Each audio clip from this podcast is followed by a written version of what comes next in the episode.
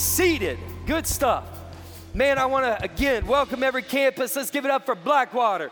All the men in Blackwater, all of the guards, we welcome you. And we are so thankful for you. Thank you for coming out. We are so glad that you're here. And then Gulf Breeze, let's welcome Gulf Breeze. Let's welcome Gulf Breeze. Good stuff. How about Navarre? Let's welcome Navarre. Buddy, welcome Navarre. And Pensacola. Come on. We welcome Pensacola. We're glad that you are here. We know you could be doing a lot of things. know you could be doing a whole lot of things, but listen, when you put God first, when you put God first, and, and Pensacola, I mean, we're, we're here Saturday, and uh, we're getting a jump start on the next week. So we're kind of like finishing, finishing the week well, but then we're launching into the new week even better. I like that. I like that. Well, we've been in a series We've been in this series, Happily Ever After. And uh, it's been a great series. I've had a lot of fun, been a great series. Uh, we talked about uh, that there are five, right? There are five commitments that if you make these commitments, and then if you manage these commitments, they'll fail proof your marriage. But you got to do it. And it's hard work. How many know it's hard work? It's not easy, man. Marriage, marriage is, is like a garden, man. It can be beautiful or it can be a little cray cray. You know what I'm saying? Them weeds growing everywhere. It takes hard work. And you can't just put it on, you know, you can't just set on coast. You can't just put it neutral. Like you have to be diligent. You have to be on purpose. You have to be intentional. And so the hope of this series is the gospel. Because no matter where your marriage is, even if you've lost all hope in your marriage, I want to tell you something. There's good news. Hope has a name, Jesus is alive, and your marriage still has great potential. And you're like, you don't know my marriage. I may not know your marriage, but I knew my marriage. And I told y'all the first three years were hard. You know, you get married, you think it's just gonna be lovely, right? You think it's gonna be perfect. You just think it's gonna be easy. Uh. And sometimes it's those things, but most of the time it's just hard work, isn't it? And then you have kids, and the kids come around, and it's like, oh man, this is even more hard work. And you just got to make and you gotta manage these five commitments. If you do that, I believe with all my heart, what'll happen is you'll get out of it what you put into it. You'll get out of it what you put into it. It's, uh, it's not karma, it's actually a biblical principle that you reap what you sow. You reap what you sow. So if you sow love, you're gonna reap love. If you sow kindness, you're gonna reap kindness. If, if you sow thoughtfulness, you're gonna reap thoughtfulness. Are you with me? That's what I'm talking about. I, y'all gotta help me preach today. Now, come on. Come on. You gotta, let's go. So, what are those five commitments. We, we talked about them. The five commitments. We said, man, these five are really five to thrive. They're five to thrive. And so the first one that we talked about is we said, man, you gotta what? Seek God. And we talked about the triangle, right? The triangle. And we said, God is at the top, and we're here, and we'll never be closer than when we both seek God. But maybe you're here and you say, Well, Pastor Tim, my spouse isn't a Christian. Pray for him, pray for her, and love them. And don't throw the Bible at them.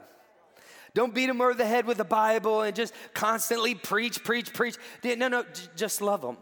In fact, Jesus said, He said this by, um, by our love, the world would know what? That we're His disciples.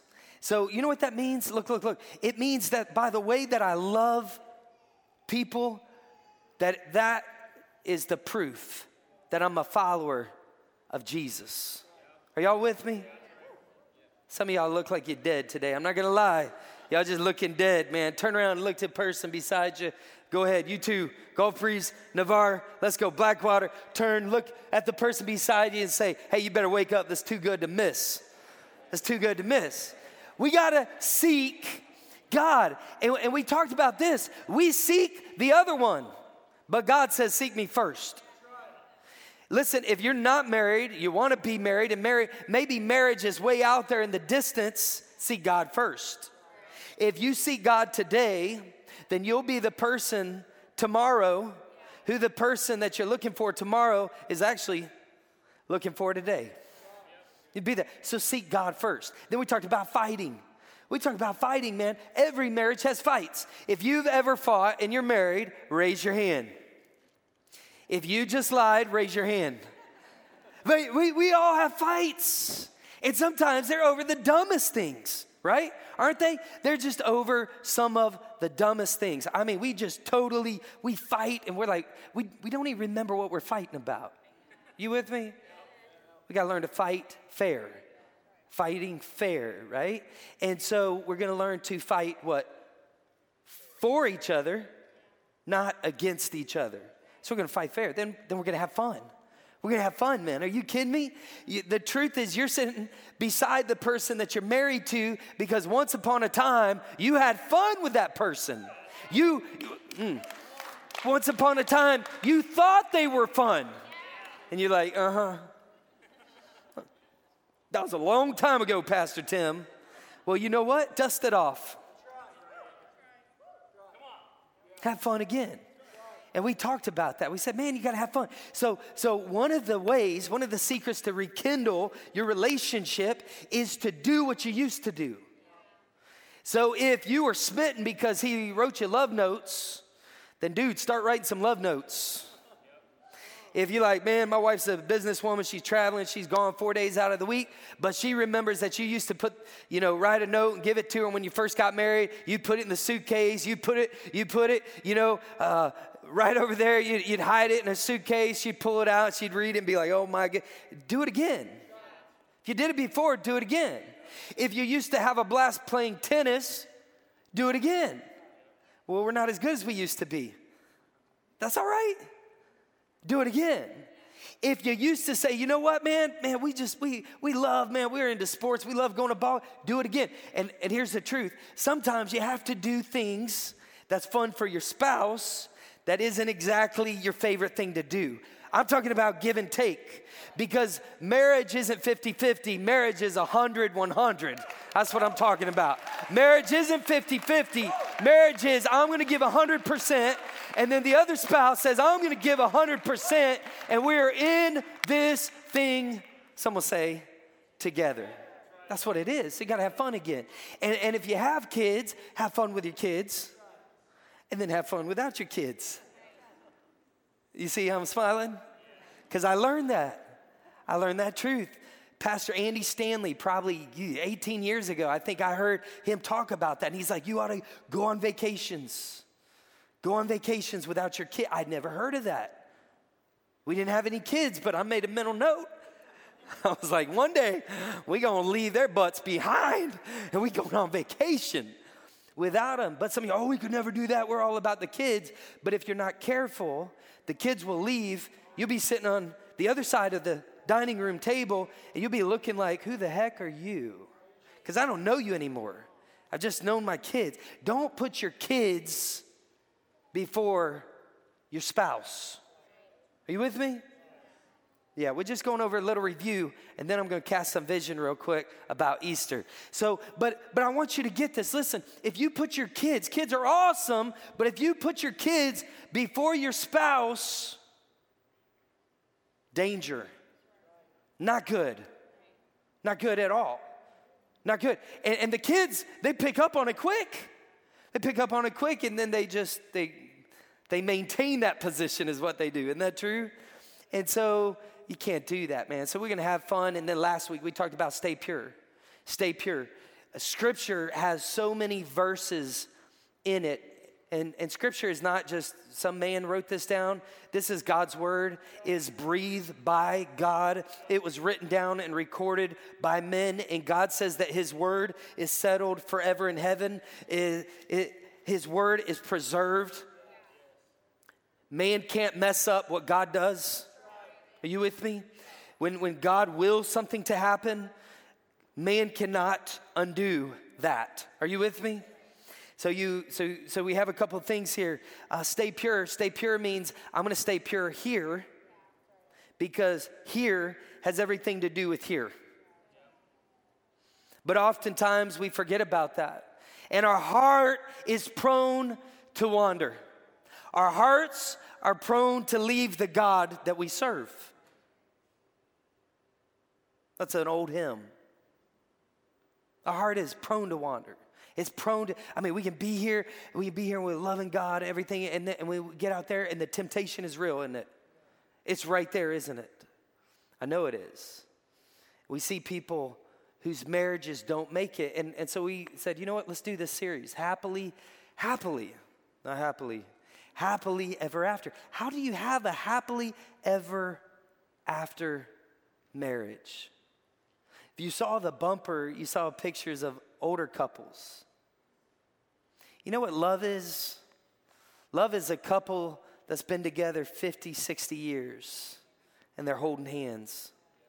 I brought out, um, I brought out some notes today. I was looking at them.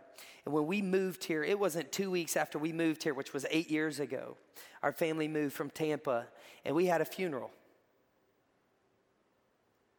One of our dear friends, we were actually staying with them at the time. Frankie, you're over here. I saw Frankie back there. We were staying with the Booths. And Papa Cliff's father passed away. And I went and I talked to Papa Cliff's mom, and she said, 54 years, 54 years, she's like, I never heard him say a bad word about somebody. 54 years. She loved him. That's what love is about. And you can, you can get there. You can get there. You, you, you can be old and gray and love each other and still be totally in love. How do we do that? We have to make commitments. The truth is, the truth is, your marriage is more than a commitment. Your marriage is a covenant. A covenant, a little bit bigger deal than just a commitment. You know, today, you know what we do? We go and we we like, man, I'm gonna go with Verizon, I'm gonna go with AT&T or whatever, and we stay with them until we don't like it, and then what do we do? We get out. We break the what? Contract. We pay extra. We're willing sometimes to lose money. We see a better deal. Don't we? And and God says, no, no, no, no. When it comes to marriage, marriage is holy. Marriage is a covenant. And God says, stay pure in your marriage. Sex, any type of sex, any type of sex outside of biblical marriage is wrong. And last week we talked about that. We talked about the marriage bed and how we are to bring honor to the marriage bed. And so speaking of the marriage bed, we had a challenge last week, and I hope you hope you were here. If you missed last week, you you could have missed one of the most important weeks if you're married of the of the uh, life of the church, man. We challenged married couples. We said, listen, listen, we challenge you to heat it up, to heat it up. A seven day sex experiment is what we called it. We said, God says, God says that sex is good and sex inside of marriage is right and it's pleasing to God. And so I hope you had a good week. I know some of y'all smiling a little extra today, and uh, that's that's a good thing. You say, Pastor Tim, you know we're gonna look nine months from now, people gonna be having babies, man. He's growing the church, you know. But I'll tell you this honestly, as a pastor, if you're not having sex in your marriage, you'll be having sex outside of your marriage. And men, if you don't kiss her, someone else will. If you don't hold her hand, someone else will. Ladies, if you don't love your husband, someone else will.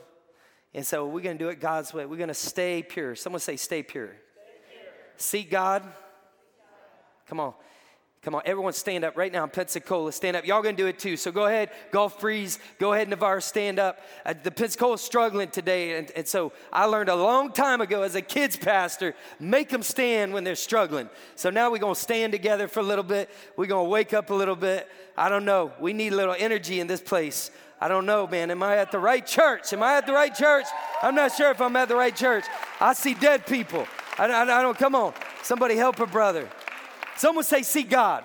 See, God. see we're gonna we're gonna preach with y'all standing up. You're doing better already. Someone say, see God. See God. Someone say, fight fair. fight fair. Someone say, have fun. have fun. Someone say, stay pure. stay pure. And then today, we're to talk about never quit. Someone say never quit. never quit. All right, y'all, y'all did a good job. Y'all be seated. Awesome.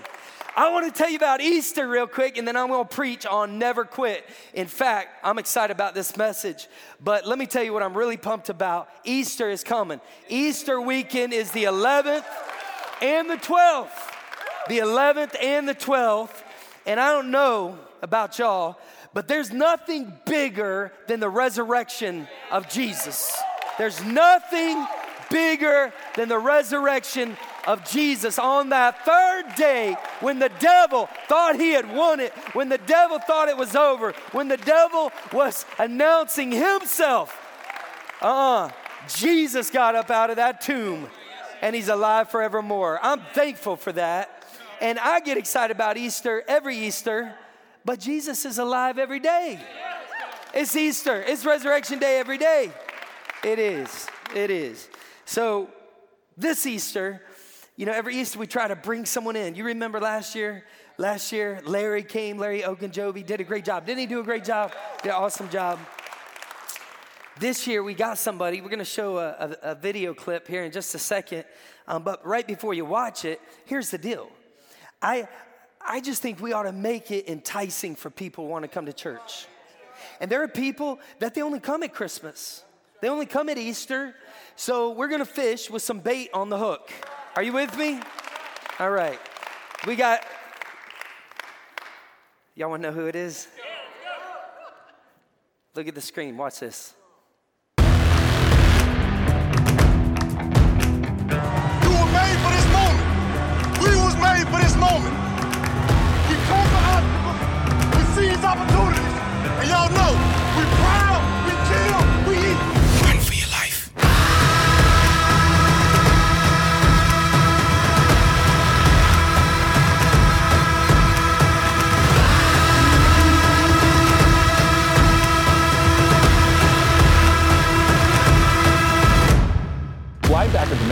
Was hit with a $7,000 fine over the weekend for wearing a headband that said Man of God.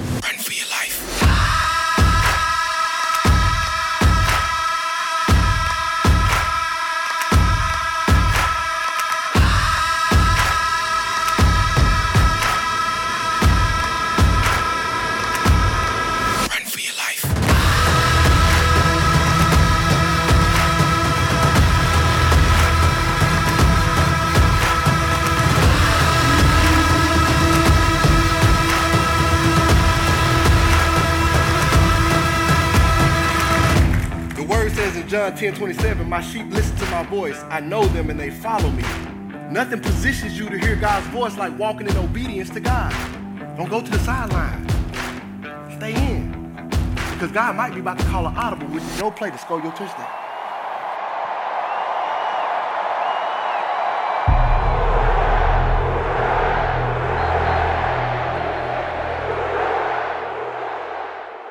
Are you kidding me? Are you kidding me? Demario Davis in the house. It's gonna be amazing. Oh my gosh. Do we have any Saints fans? Any Saints fans? Any Who Dat Nation? Oh my goodness. Oh man, I talked to Demario a week ago and he is lit. He is excited. He is pumped about coming to Pensacola, coming to the Gulf Coast, and speaking at Momentum Church. It's going to be incredible. I'm going to interview him. And he loves Jesus, man. He loves Jesus and he loves the resurrection. It was a no brainer. In fact, last year, last year, we had Sony Michel.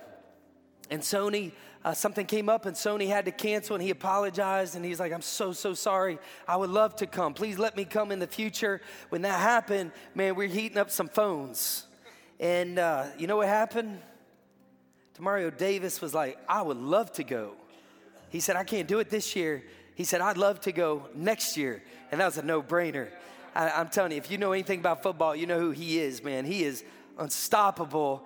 But I love the fact that he loves Jesus. Now, here's what's cool. Right before the host come, watch this. Here's what's super cool. He took up, he was wearing the band, the man of God. Y'all heard about that? NFL said, no, we're going to fine you seven, eight thousand dollars a game. You can't do that. He's like, no, no, no. I'm gonna, I'm gonna wear this thing. He took it to court and won. And now there's all kinds. Yeah, yeah, yeah. Now, watch this, watch this. Because, watch, sometimes in our jobs, we're like, well, I just can't talk about Jesus. I said, I just can't talk about Jesus in my job. He's in the NFL. He's in the NFL, and the NFL said, You can't do that. When they were saying, You can do this, but they were saying, You can't do that, he was like, Uh uh-uh. uh Tell me what I can't do. I'm gonna be like Daniel. I'm gonna pray anyways. I'm gonna do it anyways. I'm gonna do it anyways. And not only did he win, but God used that whole thing to launch, to launch this movement is what we're talking about. And now there are kids all over the place wearing child of God headbands, women all over the place wearing women of God headbands, men all over the place wearing men of God, man of God headbands. Come on, it's awesome. Here's what I want you to do. Host, stay right where you're at. Here's what I want you to do. Get out your phones real quick. Get out your phones right now. Everyone, take out your phones. Hold your phones up. Here's what I want you to do. Everyone, right now. Navarre, I'm talking to you. Come on. Gulf Breeze, I'm talking to you. If you're watching online, we welcome the online campus. I'm talking to you. Maybe you're watching on your phone. Here's what I want everyone to do. I want you right now, go to the notes. Go to notes section right now. We're gonna do this together. We're gonna do this right now. We're, we're gonna take time together today to take action. A lot of T's. Take action. It's no moment like the present moment. That's what I want you to do. I want you to put down five people right now. Five people. I'm not, I, I don't want you to invite your best friend that goes to another great church in town.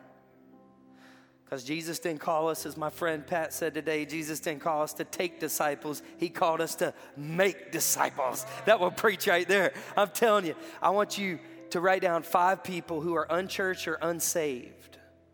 They're unchurched or they're unsaved, and they need to be here this Easter. I want you to make a list. You can do more than five. You can do 55. You can do 555 but I want you to at least do five. Everyone, right now. If you don't know five people who are away from Jesus, I love you, but I'm gonna pastor you. You need to be more like Jesus. Because Jesus was a friend of sinners. So if you got everything in your Christian bubble as Christian, Jesus didn't call us to be sterile. Called us to be holy. But he also called us to be friends of sinners. Five people. And then what I want you to do is I want you to pray tonight before you go to bed. I want you to pray over those five. Tomorrow, I want you to pray over those five. And then this week, I want you to invite those five. Host, come right now. Please, every campus, host, come right now. They have invite cards. And we're going to put these invite cards in your hands right now. There's actually five in a packet. Imagine that. We thought through this thing and, and, and they're ready to go. And, and this is our tithe money, y'all. This is our tithe money, y'all. And it's more than ink and it's more than paper, it's more than cardstock. The Spirit of God is on these things. And when you go to invite somebody, you might just watch God change their entire life, change their entire family, change their entire generation. You never know what God's gonna do through you when you partner with God. So I want you to take at least a packet, at least one. Everyone take one. And, and if the church, my God, I'm feeling like preaching two messages. If the church or the pastor has to twist the arm and beg you to do that, I would check your salvation. Because that's the one thing Jesus called us to do. And if you're having a hard time doing the one thing Jesus called, I'm not talking about I'm shy and it's gonna be a struggle, stand in line. But Jesus didn't say, unless you're shy. Jesus didn't say, let me exclude this type of personality. Jesus said, go. Go and make disciples of all nations. Go and preach the word. That's what we're to do. And so, so I want to challenge everybody here to take those cards. Do you have them? Did you get them? I want you to hold them up. I want you to hold your phone up. Hold it up. Hold your phone up. Hold your cards up. This week, this week, the two going to become one. And as the two, watch this, watch this, as the two become one, you know what happens? Before we talk to them, we're going to pray to God about them. And we're going to ask God. So, right now, Father God, I pray over every person here, whether they're introvert or extrovert, God, whether they are a professional inviter or this is their first opportunity. God, I pray in the name of Jesus that you would raise up a massive army, a massive amount of boldness and courage to invite people who so desperately need you. I pray in the name of Jesus. Amen. Amen. Good stuff. All right. I'm so excited. Y'all excited about Easter? Oh my gosh. Oh my gosh. The title of the talk is Have Grit, Don't Quit. Someone say, Have Grit. Someone say, Have Grit. Someone say, Have Grit. Someone say, Don't quit. Someone say, Don't quit. Someone say, Don't quit. Someone say, Have grit. Someone say, Don't quit. Have grit. Don't quit. Now you're going to remember this. You're not going to remember everything about the message, but you're going to remember the title, and the title is Sushi Sized Message. It's what I want you to remember. When the going gets tough, the tough get going. So we're not going to quit. We're going to have some grit. We're going to have some marriage grit, and we are not going to quit on our marriage. We're not going to do it. We're not going to do it. And if you're here and you've been through incredible, unbelievable heartbreaking times before in your life or in your marriage, and you say, I didn't quit. I didn't want to quit. I tried not to quit. I did everything to prove I wouldn't quit, and he quit or she quit. Listen, if they walked away from you, God knows that you don't need them for your destiny. You did everything you could do, and they still, my, my buddy came home to a note said, I'm gone. House was empty. I'm gone. Hope I never see you again, type of thing. I'm out of here. That's how my buddy came home. He didn't want that to happen. He tried to do everything he could so that wouldn't happen. Maybe, maybe that's your situation, that's your story, and this whole time has been really tough because it's brought up emotion, it's brought up memories, it's brought up the, the feeling of your heart just being ripped in a million different pieces. Here's what I want to tell you. What I want to tell you is there's a God in heaven. He's not only a waymaker He's a promise keeper. And I'm telling you, I, He knows the plans that He has for you, declares the Lord. And they are good plans, and they are great plans, and they're plans to give you a hope, there are plans to give you a future. He is smiling on you you. And though your heart may have been breaking before, I'm telling you, listen, you just stay in faith. You just stay in faith. You just stand in faith and you believe you believe that even though that was wrong, I'm telling you what, my God takes what's wrong and He makes it right. I'm telling you, there's hope in Jesus.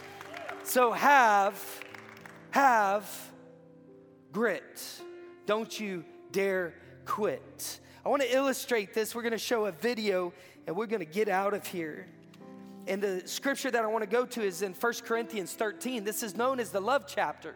It's known as the love chapter. It's amazing. In fact, this is one of those passages you've heard before. If you've been to any wedding in the South, you have heard these verses before. But how cool all of a sudden to say, you know what? 1 Corinthians 13 is, is, is going to be not only good for the wedding day, but it's actually going to be good for every day after the wedding day. So, so we're not just to say, yeah, yeah, I'm to love you, baby, but I'm to, I'm to continue to love you. It tells us what love is. It says, if I could speak, verse 1, I'm reading from the NLT, if I could speak all the languages of earth and of angels, but didn't love others, I would only be a noising gong or a clanging cymbal if I had the gift of prophecy and if I understood all of God's secret plans and possessed all not imagine that. Imagine if you possessed all of knowledge. Just that thought right there. Hello. That's a poof. People that tell me there is no God, I'm like, do are you sure? Because if you're right and I'm wrong, I'm okay. But if I'm right and you're wrong, and I ask him, I say, Do you have all knowledge? I mean, I don't know anyone has all knowledge, but if you could have all knowledge and, and Paul goes on to say, and if I had such faith that I could move mountains, but, watch this, but didn't love others, I'd be nothing. So, you know how you be something? Love. You know how many funerals that I've been to? How many funerals I've done? How many funerals I've spoken at or preached? And the people that were all about themselves were left all by themselves. But the people who loved people, the people who made their life about other people's lives, there was standing room only. I'm getting goosebumps right now. Because that's the deal. It's, it's about love. It's not about all knowledge. It's not about having all faith. It's not about having all the prophecy and all the gifts. No, no, no. No, it's not about that. In fact, it goes on and says this if I gave everything, that's irrational generosity. If I gave everything I have to the poor and even sacrifice my body, I could boast about it. But if I didn't love others, I would have gained nothing. Someone say nothing. Now, someone say nothing. That's like a whole nother level of nothing is nothing. I, would have gained nothing. I wouldn't be any better because of it. Love, oh, here's the definition. And I want us to see this through the lens that's incredibly amazing because these truths here is it's like 3D, man. This vision is, is 2020. This is unbelievable because this is gonna describe love to us, but this love is how God loves me. And it's how God wants me to love me. And it's how God wants me to love you.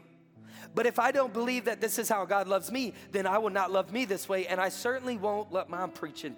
And I won't love you. I won't love you that way because I can't love me. Jesus said it's something like this love your neighbor as yourself. And if you don't even know how to love yourself, how are you gonna love your spouse? If you don't understand how God loves you, you won't love you, and you can't love the person on the other side of you. So, this is a triple threat, man. This is a, a, cool triangle. This is God saying, This is how I love you. Can I read it real fast? We're gonna do it three times. Here we go. Ready? Love is patient and kind. So, God's love to you is patient and kind. Love is not jealous or boastful or proud or rude. So, God is not rude to us. Mm. It does not demand its own way. It's not irritable. It does. It keeps no record of being wrong. Thank God that God keeps no record of of my sin. Because as far as the east is from the west, so far has God removed my sin from me. God doesn't even remember it. You ought to be standing and clapping for that. I'm gonna do it one more time. I'm gonna give you an opportunity to be like, I'm in church, I'm hearing the word of God. This is a powerful truth, and I'm gonna give a care. Let me try it one more time. I'm gonna try to preach a little better. Help me. Let me try it like this. The moment you sin, and the devil, who's the accuser, he is the accuser. He, you remember, mm, you remember in Job, he pops up in heaven. And, and God says, Have you considered my servant Job? The devil doesn't ask to pick on Job. God tells the devil to go pick on Job. It's in the scripture. Because Job was that much of a godly man. God knew he could take it, and God knew where his breaking point was, and he said, You can take it all the way, devil, but you can't kill him. But you can't kill him. The devil came back to God and started accusing Job of all these things. And he said, Of course, because you won't let me touch his body. He's accused. You know what? The devil, the devil accuses you. He accuses you in your mind. How many times does the devil pop in your mind and tell you what a bad person you are, what a bad mother you are? And there's something called mother guilt. Isn't that a real thing? Tell you what a bad father you are, tell you what a bad husband, what a bad wife, and he just accuses and accuses and accuses you. But when he does that to God, when you got saved, the blood of Jesus not only covered you, oh, it's better than covering. The blood of Jesus cleansed you. And when God looks at you, he says, wait a second, let me get my glasses real quick. You're telling me that my boy's a liar. Let me look real quick. Nope, he's perfect. He's perfect. When the devil accuses you of being absolutely trash, God says, "No, no, no. No, that's not trash. No, that's that's trophy. That's trophy. When the devil accuses you of all the things, when you've messed up because of the blood of Jesus, God says there's no sin because the blood of Jesus cleanses us from all sin. Thank you. You be seated. Listen to this. Listen to this. God's love for us keeps no record of being wrong. It does not rejoice about injustice, but it rejoices whenever the truth wins out. And love never gives up. So God's mm, mm, mm, God's love for me never gives up. Peter denies him. But Jesus loves Peter so much, he is not just committed, he's in a covenant relationship. And though, come here, Tyler, real quick, come here, come here. Though he is this close, we went to Israel, and this was mind blowing. We, we were actually the very area where the fire was burning, and Peter denied Jesus three times to a middle school girl. I want to tell you the truth. This is crazy. Watch this. Where Jesus was being held, Peter was this close to the fire. So Jesus hears Peter deny him. But Peter, listen, watch this. Peter denies him three times. He said, I don't know him. And then he curses to prove, I don't know him. But Jesus loved him enough to let him know that he was not only committed, but in a covenant relationship that he told him ahead of time. And then when he hears him, because he's this close. He's close enough. I could toss my, I could trust you by tossing my cell phone to you to catch it. He's this close to him. Jesus just looks at Peter and he looks at him with a look of love. Thanks, Tyler. He looks at him with a look of love, not a look like, ooh, I ought to slap you, boy, or man, and come on, God, send them angels, Father God. No, no. He looks at him like, Peter, I love you, and I already told you this was going to happen. And if I knew this was going to happen like I did, and I told you it was going to happen before it did, but I still loved you before it did. I'm here to tell you right now, I still love you even though it just did. That's what never gives up. So God's love for me never gives up. Never loses faith, always is hopeful and endures through every circumstance. Now I'm going to read it again, but this time I'm going to read it about me because it's not only this is how God loves me, this is how God calls me to love me that the love I have for myself should be patient. So be patient with yourself. Be kind to yourself. I heard someone the other day, they did something and they're like, I am so stupid. And they said that. And I thought, oh no, they believe it. What's worse than saying it? Believing it. And the things we say comes from the heart. And I had to rip that label off of them. Who told you that? No, no, no, no. Be kind to yourself. Be patient yourself. Uh, don't be jealous. Don't be boastful. Don't be proud. Don't be rude. Don't demand your own way, self. How about that message? That, that, that, that'll preach, right? You just point to yourself and say, hello. Is not irritable, keeps no record of wrongs, of being wrong. So, so I, if I love myself the way God loves me, then, then I don't need to keep a record. Does not rejoice, amen, I hear you. Does not rejoice about injustice, but rejoices whenever the truth wins out. Love never gives up, so I shouldn't give up on myself. You've been struggling for a while, you've fallen back into the thing that you're struggling with, that addiction, whatever that addiction was. And you've fallen back into that. But listen, listen, God says, I'm not gonna give up on you, so you don't give up on you. You don't give up on you. You don't say, I'm an addict. You don't say, I'm this or that. I may be struggling with this or that, but I want to tell you something. I am a child of the Most High God. I am a son of the living God. I am a daughter of the living God. And though I am struggling right now in the trench, this does not define me. I am not. I am not what the devil says I am. I am not what you say I am. I am only what you say I am. So love never gives up. I'm not going to give up. It never loses faith. I'm not going to lose faith. It's always hopeful. So I'm going to remain hopeful and it endures through every circumstance. So I'm not going to let the circumstance take me out because God says I'm still going to love you, so I'm still going to love me. And now we transition to number 3, and that is that is how I love my spouse. Because I've understood the capacity of God's love for me. Now I understand the opportunity that I'm called to love myself that way, to love myself how God loves me, to see myself how God sees me. to speak about myself how God speaks about me. Some of you talk and think about yourself like the devil does. That was Mind Monsters, October. We got to flush that. Because we can never treat people better. We can never love people if we don't understand how God loves us and how we are called to love ourselves. So, so now we're talking about marriage. So love is patient, love is kind. And, and, and all you got to do is be married for a few minutes to understand that love requires patience. See, the question I want you to think about is this What does love require of me? I heard Andy Stanley say that at a conference a couple years ago. That sticker is on our dresser and it's on our um, bathroom mirror. And that's the question, it's a great question to ask yourself every day. What does love require of me? What does love require of me? What does it require of me? You know what it's gonna require of you? Watch this patience, kindness, Make the decision not to be jealous. Don't be boastful. Don't be proud. And don't be rude. And if you're married, I'm telling you, we can treat people that we don't even know with so much dignity, so much respect, so much honor. And we can come home and be so freaking rude to the person we said, I do, for better, for worse.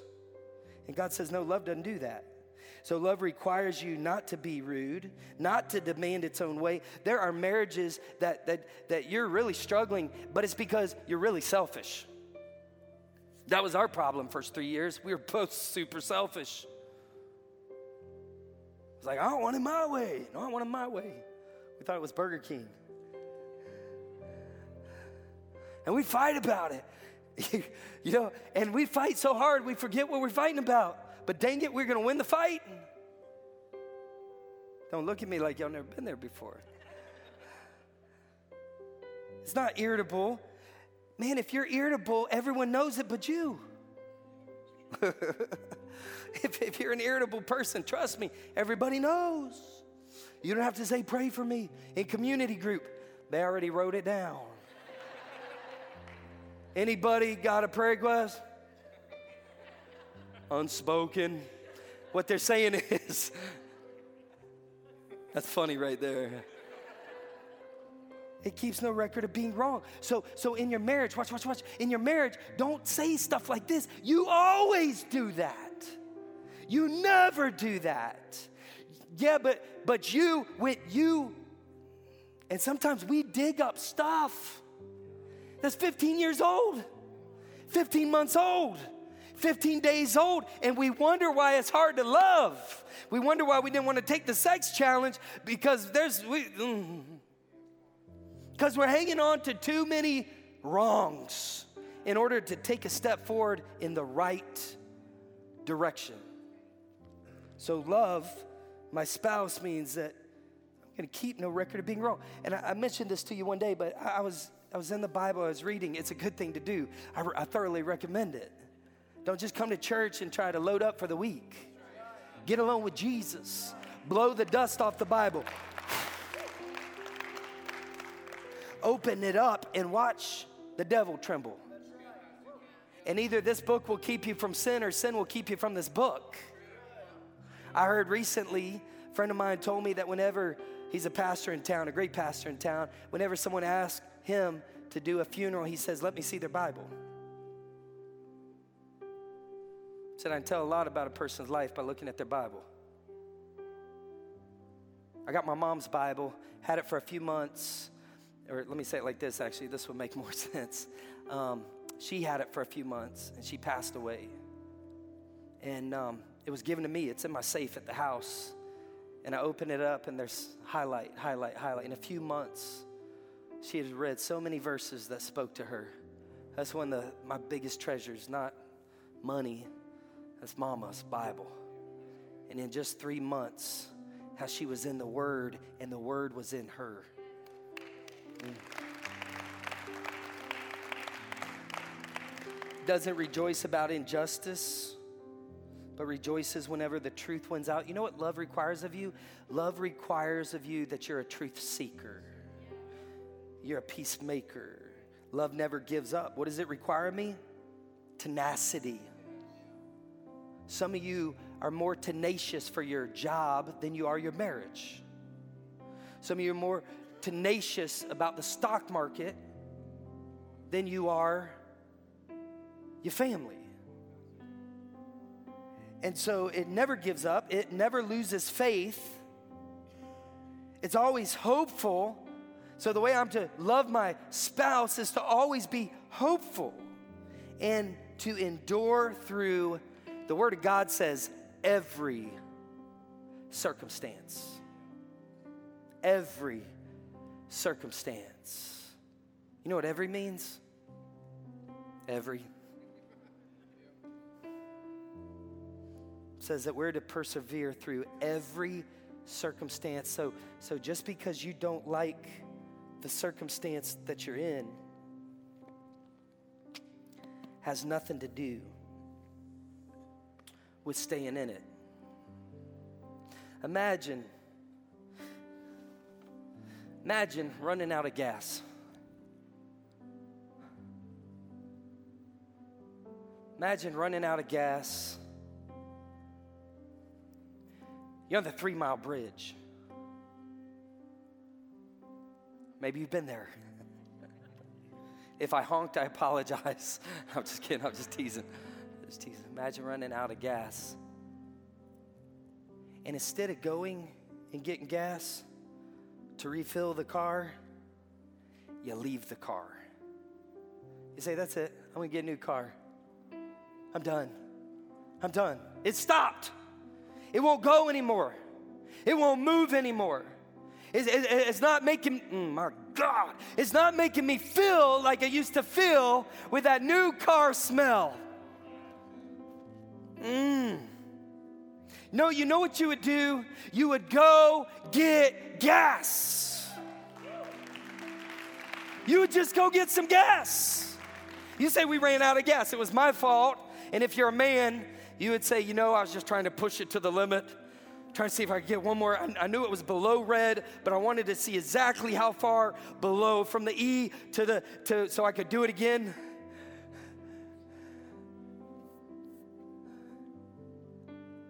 If you're a lady, you're married, it's because your husband didn't. I'm just kidding. I'm telling a little truth, some truth. I don't know, maybe a lot of truth. It's like it was my husband's fault. He didn't. He didn't fill my tank. Um, you know what you do? You go get more gas. But you know what we do in marriages? We run out of gas and we give up. We give up.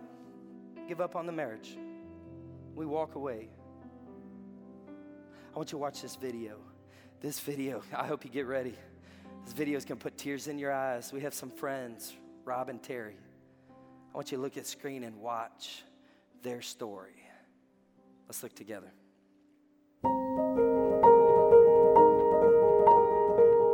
Hi, my name is Rob Ferloni.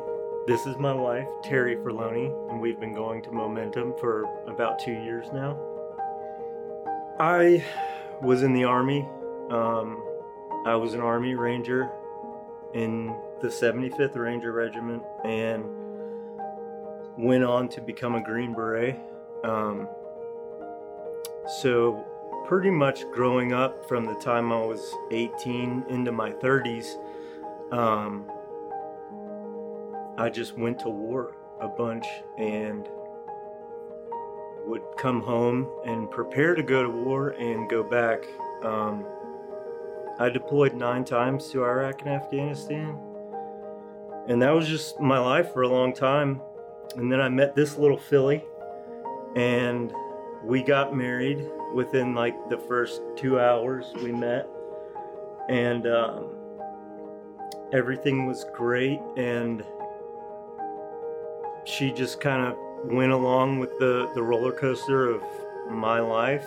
Um, for the first six years of our marriage, I was only home for a total of nine months. And it did, um, it had a, a hard toll on our marriage. Um,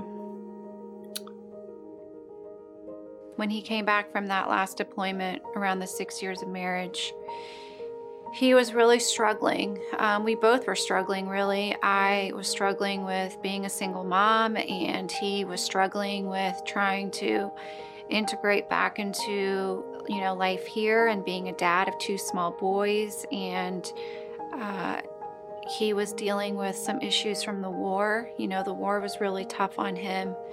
I, I didn't think I was going to live to be 35 and I kind of embraced that. I thought you know you know at some point I'm I'm going to step on a mine or, or get shot. It was just kind of odds were with me on that one.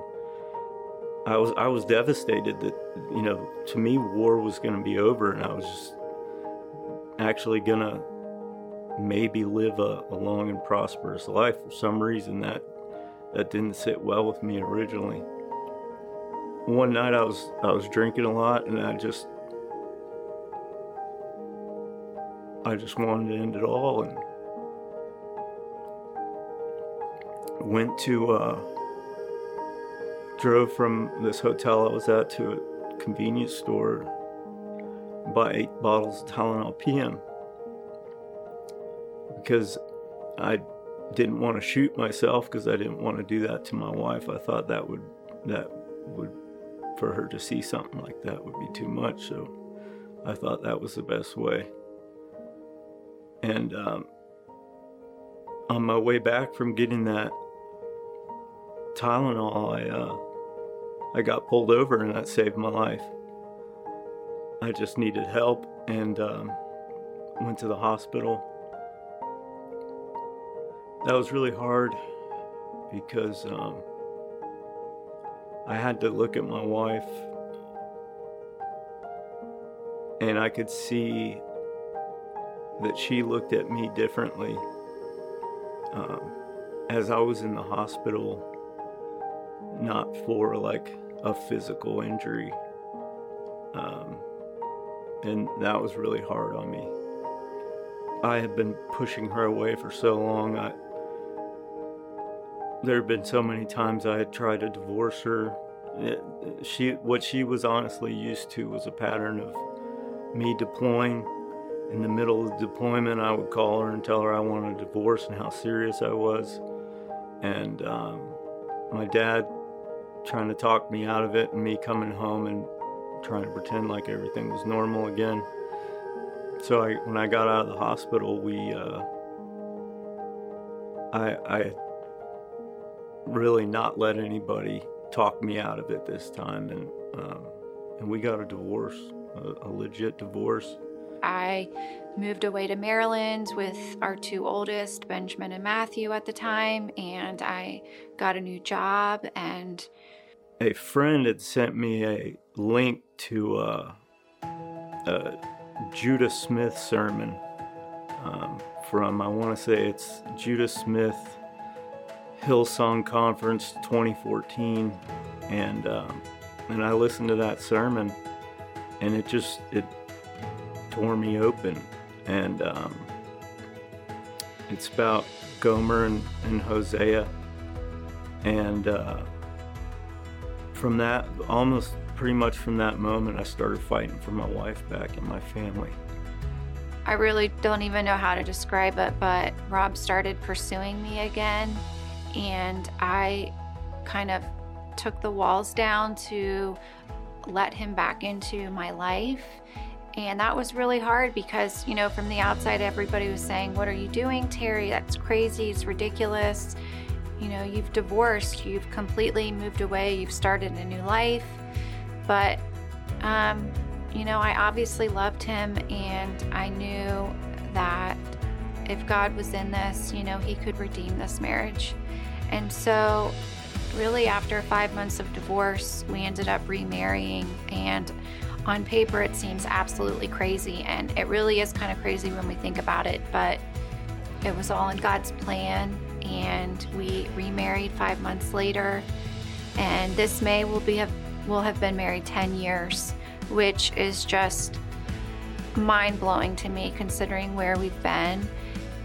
The first, I would say, six or seven years of our marriage, we were just surviving. We weren't thriving. And so the last two or three mar- uh, years of being at Momentum and being in our small group, we genuinely enjoy one another now and we're not fighting all day every day and we're still making jokes all day, every day. And, uh, you know, we're just loving life together. This May will be our 10th year wedding anniversary, and I am so very proud of where we've come and just it's it's all in God's grace that we're here because you know we were divorced and we were not together at one point um, but now we're you know we're doing a video for momentum because we genuinely love our group and the growth that we've made in this church and we're just so proud of his redeeming grace on our marriage if you know Christ can change our marriage and get us back together, He can certainly turn your life around. You just got to give Him the opportunity.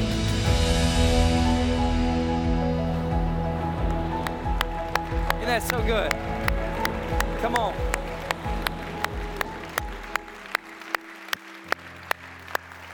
I want to thank Rob and Terry for that video and Taylor for filming it.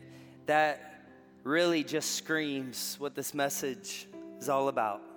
Have grit, don't quit. I love the fact that even though they were divorced, God resurrected what was dead. And that's so holy. And, and God's no respecter of persons. He's no respecter of people. What, what that means is God didn't have favorites. If God did that for them, God can do that for you. I want to show you something real quick. We're going to close. Um, this is called friction tape.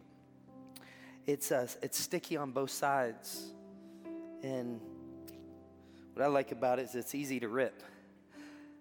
And uh, what I don't like about it is, is uh, and, it, and it, serves, it serves a purpose, but, but man, you stick this thing together, like it's just, it is super easy just the and and and it's sticky on both sides so so it doesn't really stick together. Like it doesn't have much adhesive on it and and it uh it'll, it'll stick to other stuff but but not even that good either i mean it's it's uh it's really a poor picture of what marriage is supposed to be but then you have this stuff called uh, duct tape or uh, if you're on all access, um, gaff tape.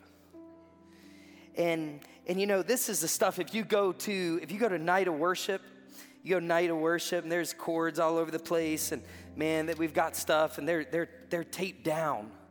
They're, they're taped down so you don't stumble, you don't trip over it.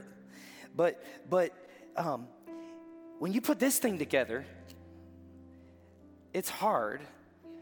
It's real hard to tear it apart. Now, that was just a piece. And, and God says in Genesis that, watch this, watch this. Watch, watch, watch, watch. That when we get married, when we get married, that one man and one woman come together and they leave, says that the man leaves his father and mother, and the two become one flesh. They become one flesh.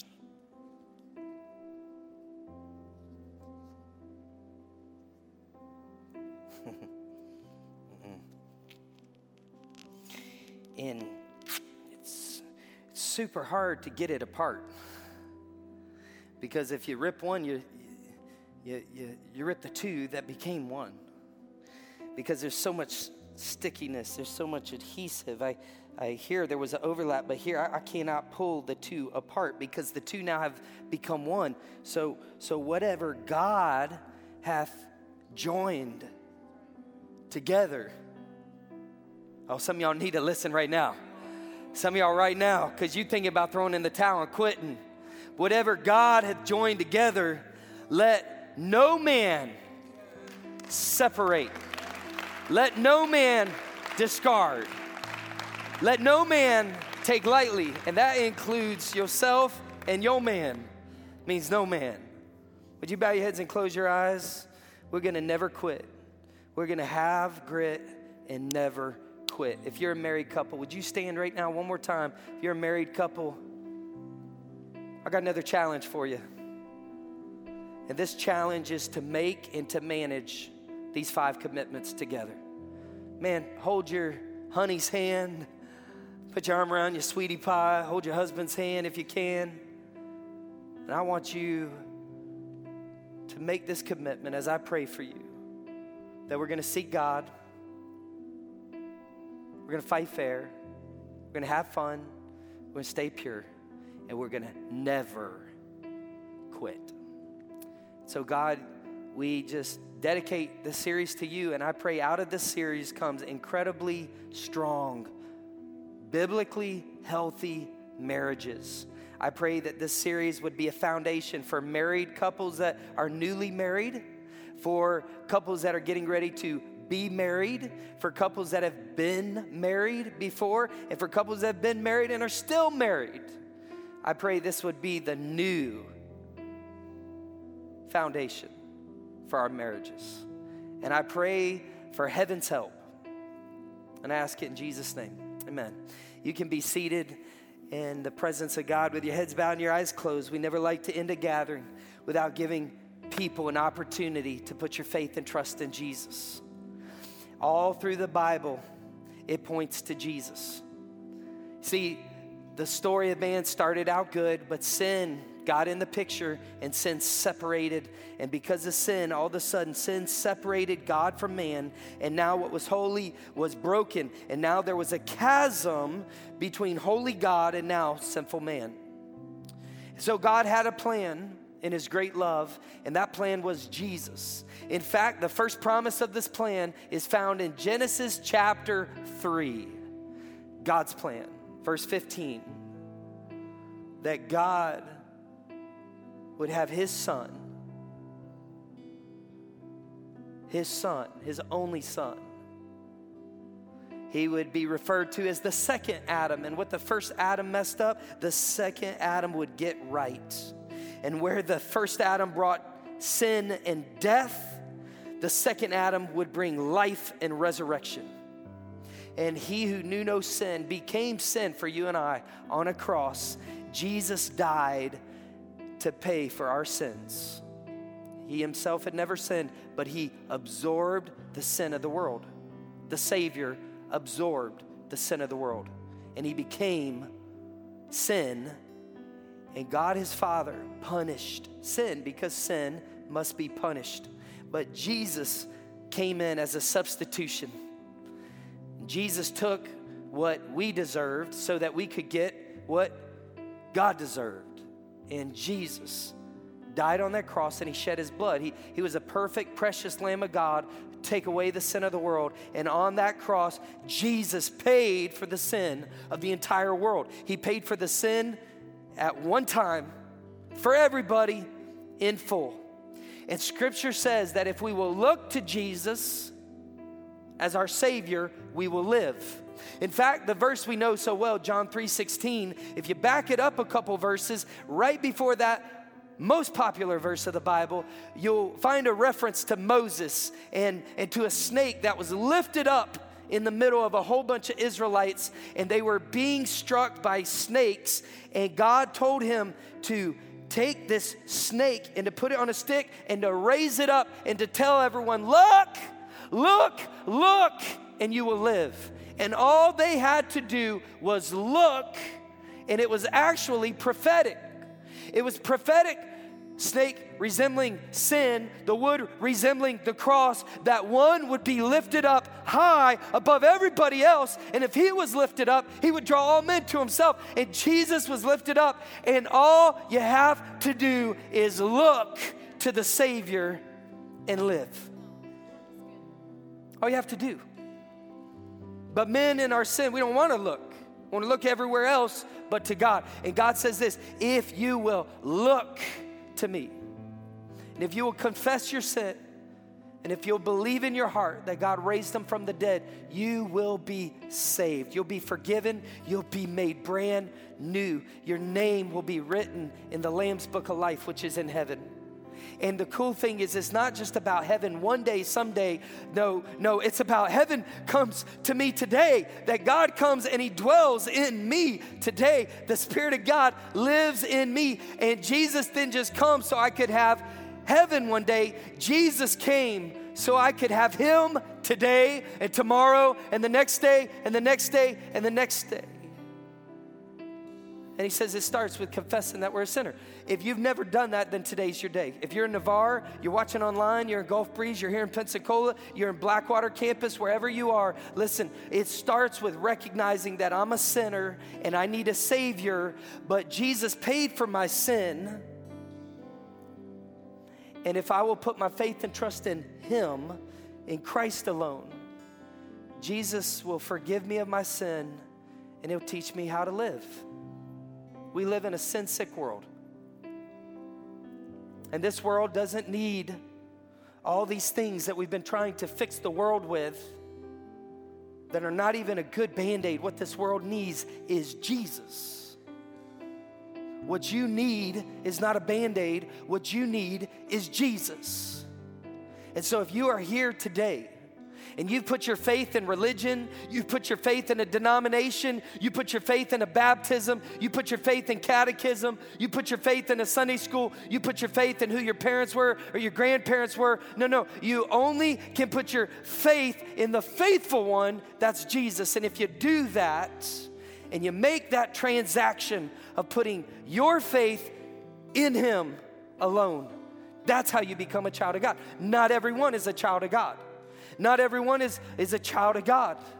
You become a child of God by believing in Him. And it doesn't mean just believing, like, yeah, I acknowledge, sure, there maybe Jesus was real.